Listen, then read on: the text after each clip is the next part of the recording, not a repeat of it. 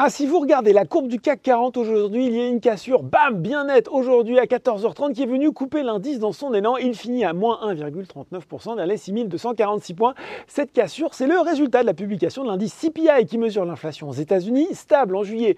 Il est reparti à la hausse en août, plus 0,1%. Sa progression sur un an s'établit à 8,3% quand les économistes interrogés par Reuters prévoyaient en moyenne une baisse des prix de 0,1% sur un mois et une inflation de 8,1% en rythme annuel.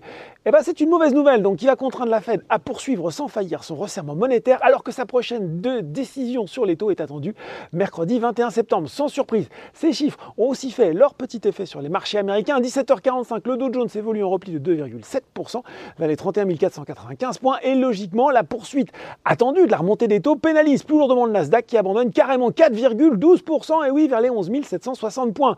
Le Brent aussi repart en baisse à 92,70$ le baril. Le PEP a pourtant confirmé aujourd'hui s'attendre à une croissance soutenue de la demande mondiale de pétrole cette année et l'an prochain, en évoquant des signes suggérant que les grandes économies se portent mieux qu'attendu. On verra. Hein. Un tour sur les valeurs qui font l'actualité à Paris. Euro Happy échappe un peu à la morosité ambiante et termine en tête du SBF 120.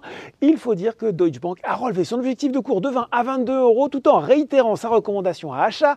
Le courtier qui apprécie les résultats semestriels meilleurs que prévu et qui estime que le groupe cumule les qualités, notamment un modèle économique solide et une demande client qui reste forte.